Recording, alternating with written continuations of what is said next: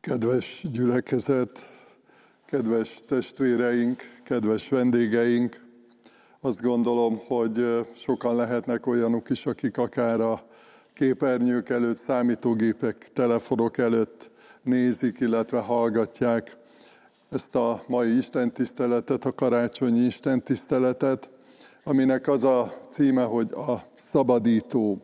Egyrészt az Úr Jézus Krisztusról, másrészt az Úr Jézus Krisztus fogadásáról, hogy hogyan fogadták őt akkor, amikor megszületett, és az Úr Jézus Krisztus jelentőségéről arról, hogy mit hozott, milyen értéket, milyen ajándékot jelentett ő maga ebben a világban.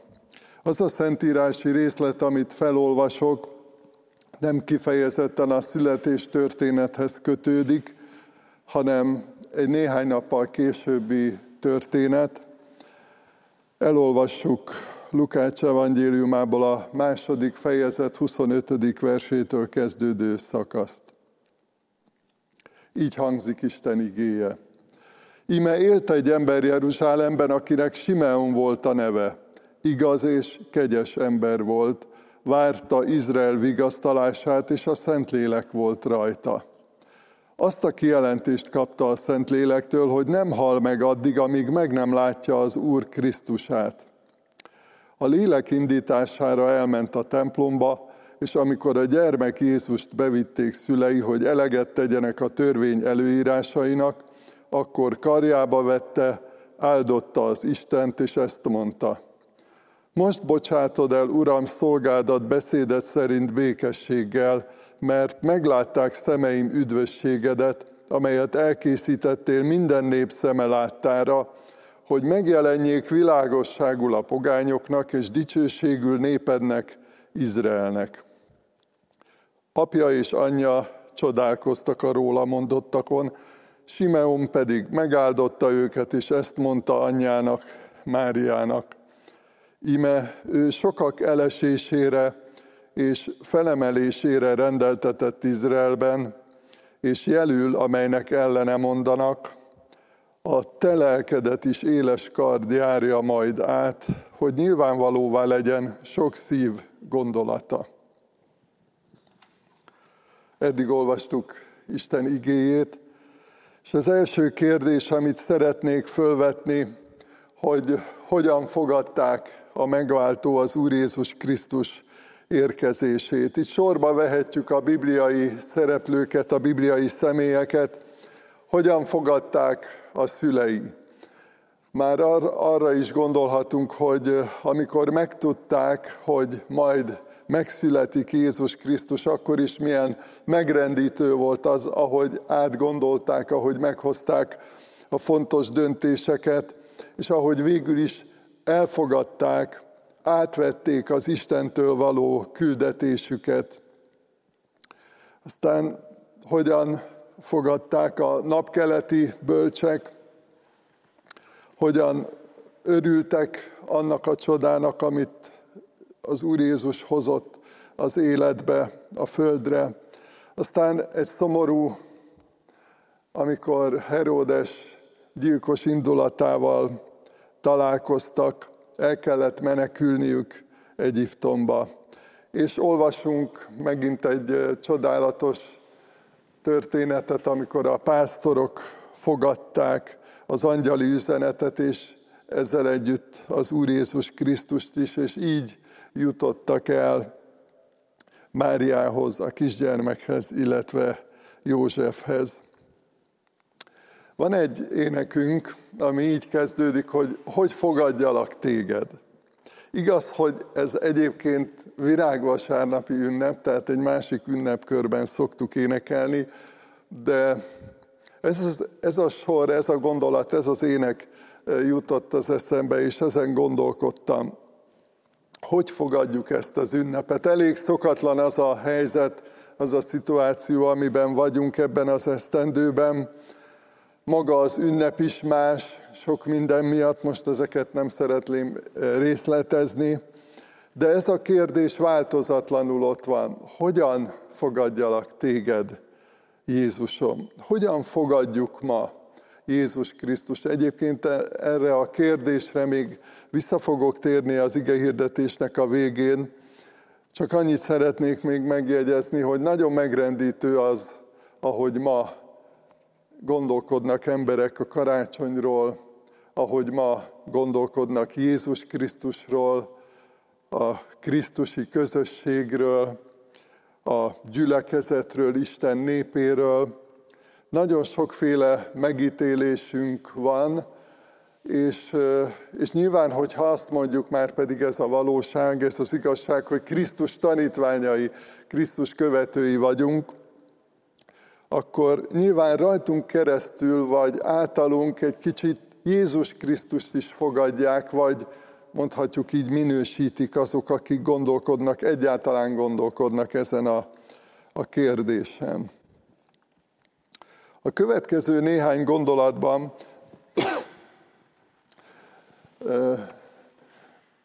szeretném megosztani veletek azt, hogy a bibliai igében olvasott, vagy ott szereplő Simeon hogyan fogadta a megváltó, a szabadító érkezését.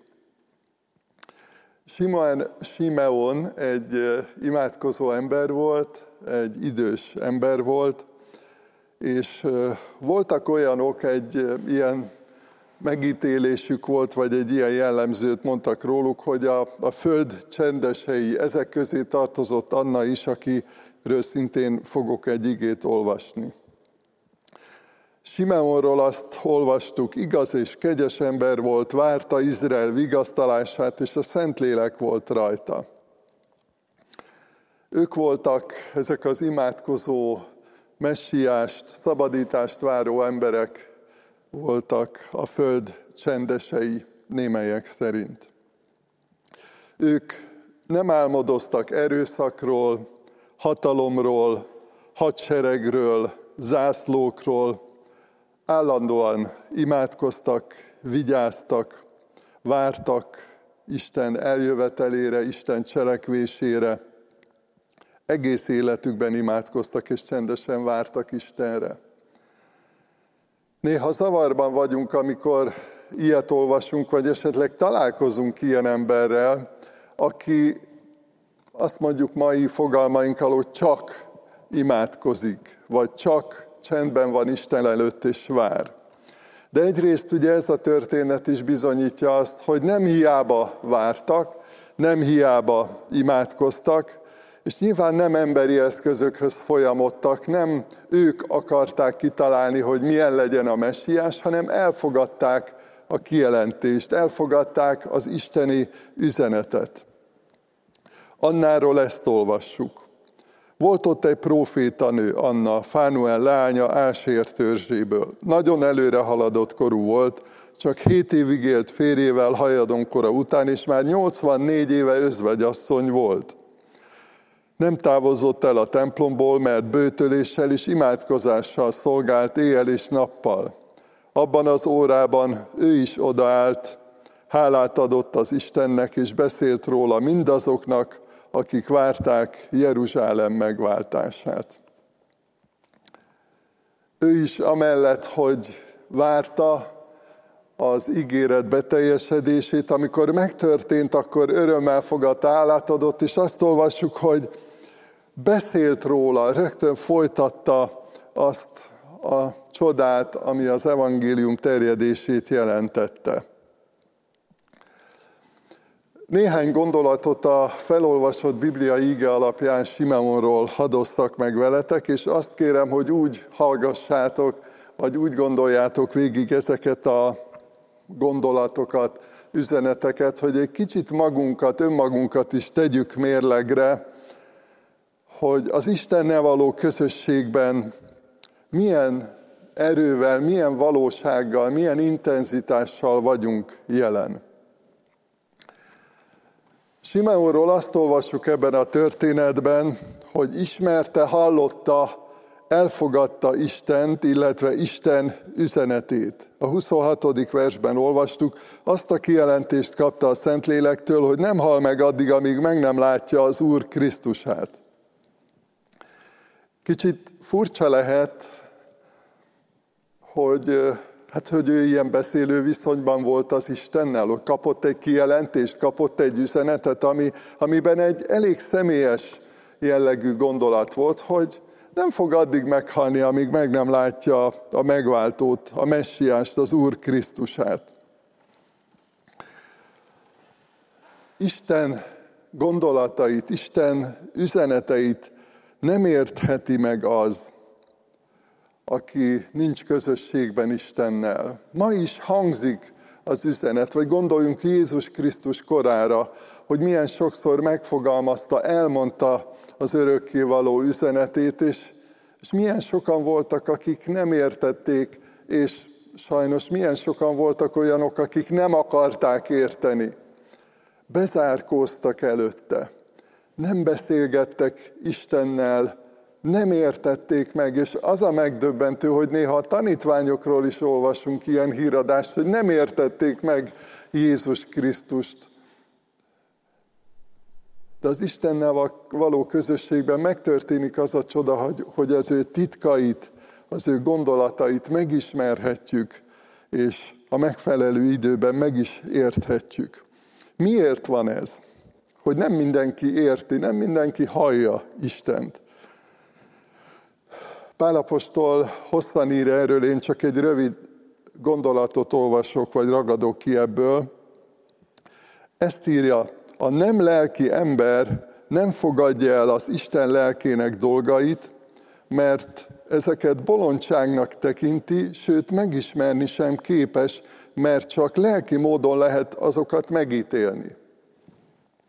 Azt mondja, hogy ha valaki bolondságnak tartja ezeket az üzeneteket, gondolatokat, akkor nem, nem is értheti meg, mert lelki módon az Istenhez kapcsolódva, az Istennel azonosulva, az Istent szeretve lehet megérteni és megismerni Isten gondolatait. Ma sem más a helyzet, vagy ma is ugyanaz a helyzet, hogy nagyon sokan vannak, akik gúnyolódnak Krisztus üzenetén, a Krisztusi gondolaton, a Krisztus megváltó szeretetén. Értetlenség, megvetés, gúnyolódás nagyon sokszor az, amit ma Krisztus, Krisztus igéje, az Isten üzenete kap. A másik, ami jellemezte Simeont, hogy Isten vezette őt, Isten lelke vezette. A 27. versben olvastuk, hogy a lélek indítására elment a templomba. Pálapostól erről azt írja, hogy akiket Isten lelke vezet, azok Isten fiai. Vagy később, amikor ő a munkájáról, szolgálatáról beszél, akkor azt mondja, hogy van, amikor Isten ajtót nyit, és el tudok menni valahova, el tudom mondani az evangéliumot akár egy utazásra, azt mondja, hogy Isten ajtót nyitott, és van, amikor bezárulnak lehetőségek. Isten irányította, vezette az ő útját, segítette a, a döntéseiben. Az Istennel való közösségből és az Istennel való párbeszédből következik az, hogy Isten megmutatja, kijelenti az akaratát, hogy, hogy mit tegyünk. Egyrészt nagy általánosságban is igaz ez, hiszen a Szentírásban nagyon sok olyan üzenet van, ami általános alapelveket és igazságokat fogalmaz meg, de most gondoljatok arra, hogy otthon ül Simeon, és azt mondja neki Isten, tehát hallja a lelkével az Istennel való közösségben, most menj a templomba, föl kell és elmegy. Tehát ilyen, ilyen egyszerű dolog. Nekem az egyik ilyen nagyon megrendítő élményem az volt, amikor egy idős néni mesélt el, aki nagyon mélyen hívő, imádkozó ember volt, hogy nagyon erősen érezte azt a késztetést, hogy menjen át a szomszédjához, kopogjon be, de így nem értette, hogy hát nincsenek annyira szoros kapcsolatban, nem most miért menjen át a szomszédba, és megpróbálta elhesegetni magától ezt a gondolatot. És annyira felerősödött ez a belső késztetés, hogy, hogy hát egyszer fogta magát, átment a szomszédba, bekopogott, mondták, hogy tessék bejönni, bement, és ott találta a szomszédasszonyát a, a konyhába, és a konyhaasztalon ott volt egy csomó gyógyszer, éppen arra készült, hogy, hogy ezt a sok gyógyszert egyszerre beveszi, és, és be akarta fejezni a, a földi életét. És hát amellett, hogy, hogy nyilván segítséget nyújtott ez a, az Isten hívő asszony a szomszédjának, bátorította, bíztatta Istenről, az élet értelméről, sok mindenről beszélt neki, megrez, megrendítette az a felelősség, amit átgondolt, hogy ha ő most nem azt csinálja, amit Isten mond, ha nem indul el, akkor, amikor a lélek indítja, akkor annak milyen következményei, milyen eredményei lesznek. Ilyen egyszerű. A lélek vezette. Azt mondta a lélek, hogy menj a templomba, ő meg elment.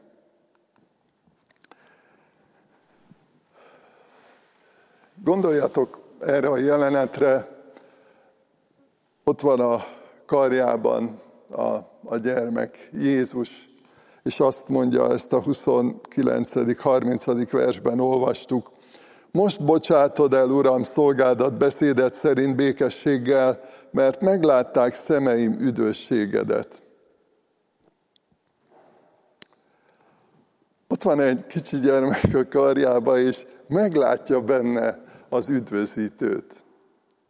Meglátja benne a szabadítót, meglátja benne a messiást, az igazságot, a világosságot, sokféle kifejezést és jelzőt és jellemzőt használ itt az ige. Pedig akkor még Jézus nem beszélt, még akkor ő nem tett csodát, még, még nem hirdette az evangéliumot, még nem támasztotta föl Lázár, tehát azok az események, azok a, a jelek, messiási jelek, amelyek követték az ő felnőtt kori életét, szolgálatát, azokat még nem, de, de egyértelmű volt Simeonnak, felismerte Jézus Krisztust. Egyrészt az isteni üzenetből, az isteni kijelentésből kiindulva, másrészt abból, ahogy a lélek vezet, hogy menj el a templomba, és akkor ott összeállt neki a kép, hogy mi történt, és mi fog történni. Nagyon szomorú, hogy sokan voltak, és ma is sokan vannak, akár karácsony ünnepén, amikor tulajdonképpen Jézus Krisztus születését ünnepeljük. Sokan vannak, akik nem ismerik fel, nem akarják felismerni, nem akarják megismerni, és nagyon megrendítő, hogy voltak olyanok, akik látták Jézus Krisztus csodáit, ahogyan meggyógyított beteget, vagy feltámasztott talázárt, vagy ahogy a, a, a tengernek, a természetnek a hatalma fölött is rendelkezett. És mégis visszautasították. Amellett, hogy visszautasították, gyilkos indulattal válaszoltak a csodákra és az igazságra. Simeon továbbadta Isten üzenetét. Ugye szó volt arról, hogy Isten beszélt hozzá, Isten megígért neki dolgokat, Isten vezette őt, irányítatta őt szóval is, a körülmények változása által is. És ő pedig fontosnak tartotta, hogy azt az értéket, azt az ajándékot, amit ő kapott, azt közvetítse, azt továbbítsa, azt megossza másokkal is nagyon egyszerűen, nagyon természetes módon. Azt olvastuk a 34. 35. versben, hogy meglát, bocsánat, ez a, igen, a 34. 35. vers, megáldotta őket, és ezt mondta anyjának, Máriának, íme ő sokak elesésére és felemelésére rendeltetett Izraelben, és jelül, amelynek ellene mondanak. A te lelkedet is éles kard járja majd át, hogy nyilvánvalóvá legyen sok szív gondolata. Isten gondolatait, üzenetét, terveit adja tovább. Vannak olyan üzenetek, amelyek az egész világot érintik. Gondoljatok az Úr Jézus Krisztus visszajövetelére, vagy amit a jelenések könyvében olvasunk, a végidőkről, a végső ítéletről. Beszél a megváltásról, a felemelkedésről, és nagyon tanulságos, hogy amellett, hogy sok nagyívű és általános igazságot megfogalmaz, van egy személyes üzenete Máriának is, hogy mi legyen Máriával, mi lesz Máriának a küzdelme, mi lesz Máriának a sorsa. És azt gondolom, hogy a karácsonyi ünnepkörben egy fontos üzenet, hogy mi is adjuk tovább azt a gondolatot, amit Istentől tanultunk, amit Istentől kaptunk. Sokféle ajándékot adunk ilyenkor egymásnak, sokféle áldozatot hozunk ilyenkor azért, hogy ajándékot tudjunk adni, de, de higgyük el, hogy a legnagyobb ajándék az, amikor Isten szeretetét, Isten igéjét, Isten üzenetét közvetítjük, tovább ajándékozzuk, mert hogy mi is ajándékba kaptuk. Magasztalta Istent. Azt olvastuk a 28. versben, hogy karjába vette, áldotta Istent, és ezt mondta, aki beteljesedik Isten lelkével, az őt dicsőíti. Ezt, ezt nem a Bibliában olvastuk, ezt már én mondtam. Tehát azt olvastuk róla, hogy Isten lelkének a, az erejével, Isten hatalmával élte meg ezt a csodát, és egyszerűen önkéntelenül és természetesen is Isten dicsőítése, Isten magasztalása származott. Istenre összpontosított, nem csak az ajándékaira, nem csak az áldásaira, nem csak a gondviselésre, hanem Isten jó indulatára, Isten szeretetére. Az Úr Jézus a Szentlélekről szóló tanításában ezt mondta, hogy ő, amikor eljön, engem fog dicsőíteni, mert az enyémből merít, és azt jelenti ki nektek. Hogyan beszélnek Istenről? Vannak, akik káromolják. Ez, ez egy nagyon megrendítő dolog, hogy, hogy olyanok is, akik egyébként nem hisznek benne, tehát nem hisznek a létezésében. Vannak olyanok, akik semmibe veszik, nem érdekli őket, nem fontos nekik az, hogy ki Jézus Krisztus, hogy ki ő valójában. És az a megrendítő, hogy még nagyon sokszor magukat vallásosnak mondó emberek sem törődnek Istennel.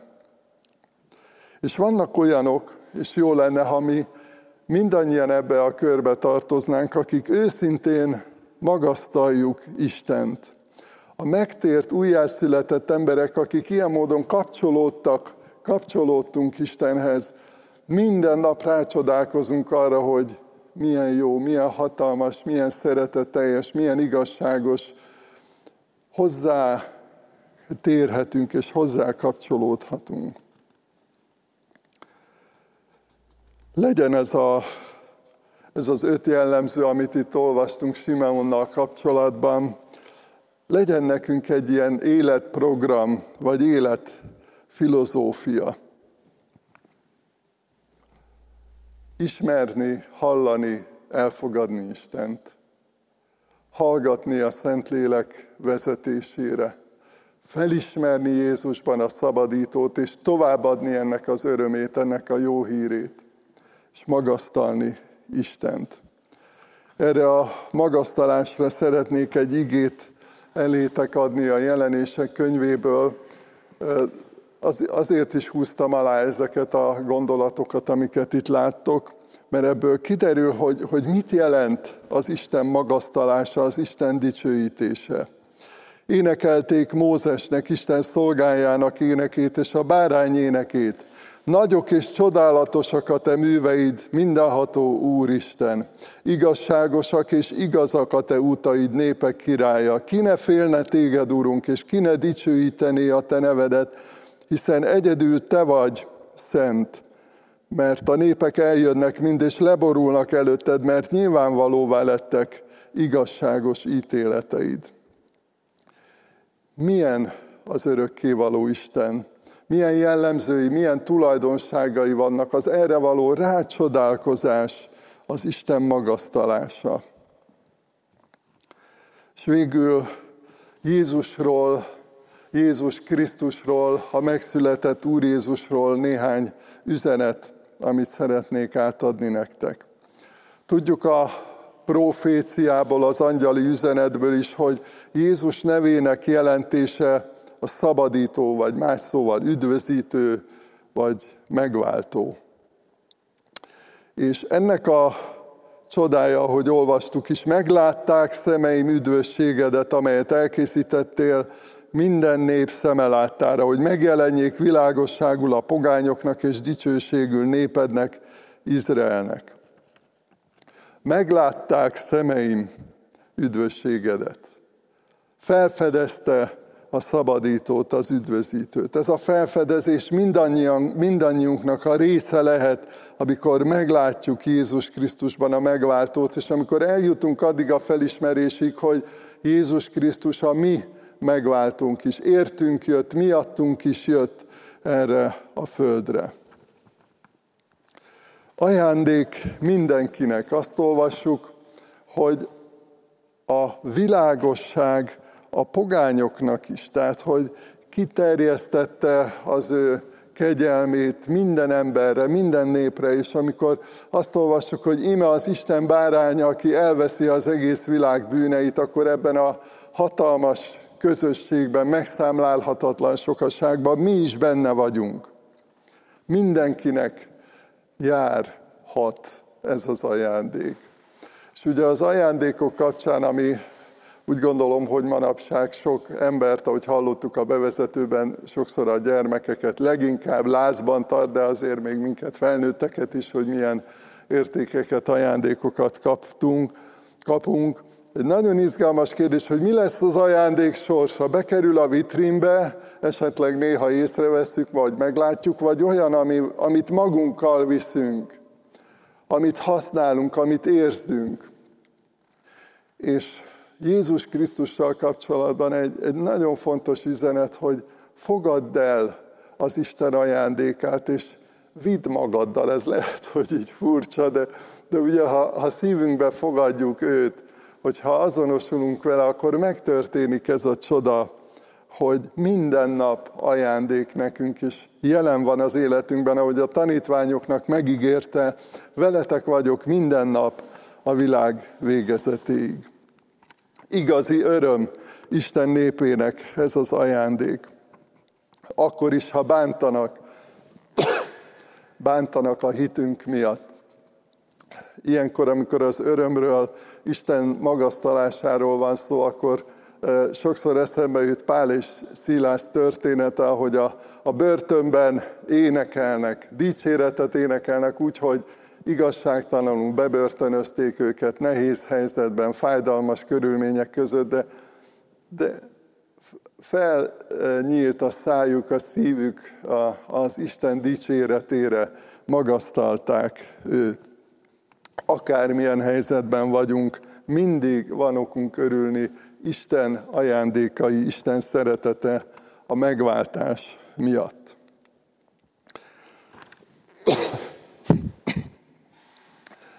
A, az egyik legnehezebb dolog az ünnepekben a, az ünneprontás. És ahogy elolvastuk ezt az igét, lehet, hogy van, aki úgy érezhette, hogy, hogy egy kicsit ünneprontás a vége. Amikor Mária fájdalmáról, szenvedéséről olvasunk, vagy éppen arról, hogy Jézus Krisztus megjelenése, a megváltó, a szabadító megjelenése tulajdonképpen megosztja az embereket. Ugye reflexből önkéntelenül bennünk van az a vágy, hogy mi szeretnénk összetartozni, kapcsolódni, szeretetben élni. Azt olvastuk a 34. versben, ime ő sokak elesésére és felemelésére rendeltetett Izraelben, és jelül, amelynek ellene mondanak. Simeon, aki, akivel Isten beszélt, és aki, aki megértette Isten üzenetét, ezt megosztja, elmondja. Még gondoljatok arra, hogy kis pici gyermek volt akkor Jézus Krisztus. És, és már akkor látta Simeon, hogy, hogy mi lesz majd néhány évtizeddel később, sőt, nem csak azt, hogy akkor abban a környezetben, abban a helyzetben mi fog történni, hanem, hanem ez egy egész világot érintő, vagy világra kiható valóság, amit itt olvasunk, hogy sokak elesésére és felemelésére rendeltetett, hogy, hogy Jézus Krisztus nem változott, és nem embereknek akart megfelelni, meg embereket akart kiszolgálni, az emberi érdekeket, vagy az emberi véleményeket, de mégis az történt, hogy amikor hívta az embereket megtérésre, akkor voltak, akik elindultak és követték őt, és voltak, akik hátat fordítottak és elmentek. És amikor meggyógyított egy beteget, akkor voltak, akik ugráltak örömükben, boldogok voltak, hogy látták ezt a csodát, és volt, aki személyesen átélte, és volt olyan, akiben gyilkos indulat ébredt. De döbbenetes, hogy gondoljatok arra, hogy ott állnak egymás mellett az emberek, van, aki elkezd ugrálni örömében, annyira boldog, hogy ilyen nagyszerű dolgot, a, a hatalmat, a dicsőséget, a tisztaságot hozta Isten Jézusban, és van, aki meg azon kezd el gondolkodni, hogy hogyan lehetne megölni ezt az embert. Ugyanabban a helyzetben, ugyanabban a történetben. Ez a valóság, és ma is ez a valóság hogy van, akit felbőszít Jézus Krisztus igazsága. Van, akit kiborít az az egyenesség, következetesség, tisztaság, amit Jézus Krisztus képvisel. És van, aki megörül neki. Van, aki élvezi, hogy tisztán élhet, hogy szentül élhet, hogy igazságban élhet, hogy Isten szeretetének az ajándékaiban élhet, töltheti el az életét azt gondolom, hogy itt a, a vírus kapcsán is sokszor eszünkbe jut az, hogy hát jó, nehéz volt ez a 2020-as év, de hát milyen lesz a 2021? Milyen lesz a következő esztendő, vagy a következő évek, vagy következő időszak? Hát egyrészt abban biztosak lehetünk, hogy nem tudjuk, másrészt meg ebből a szempontból azt gondolom, hogy hasonló lesz. Lesznek, akik örülnek Istennek, és lesznek, akik felbőszülnek, és idegesek lesznek, hogyha hallanak Istenről, Jézusról, szabadításról, megváltóról. Mi akkor is őt dicsérjük, és akkor is őt magasztaljuk. Nem tudjuk előre minden emberről, hogy hogy fogják fogadni, de mi átadjuk. Mi hallgatunk a lélek vezetésére, mi közvetítjük, átadjuk Isten üzenetét, ehhez imádkozzunk bátorságért, leleményességért, ötletekért, és az eredménye, a következménye az Isten kezében van. Most ezért fogunk imádkozni, hogy Isten igéje terjedjen rajtunk keresztül is imádkozzunk.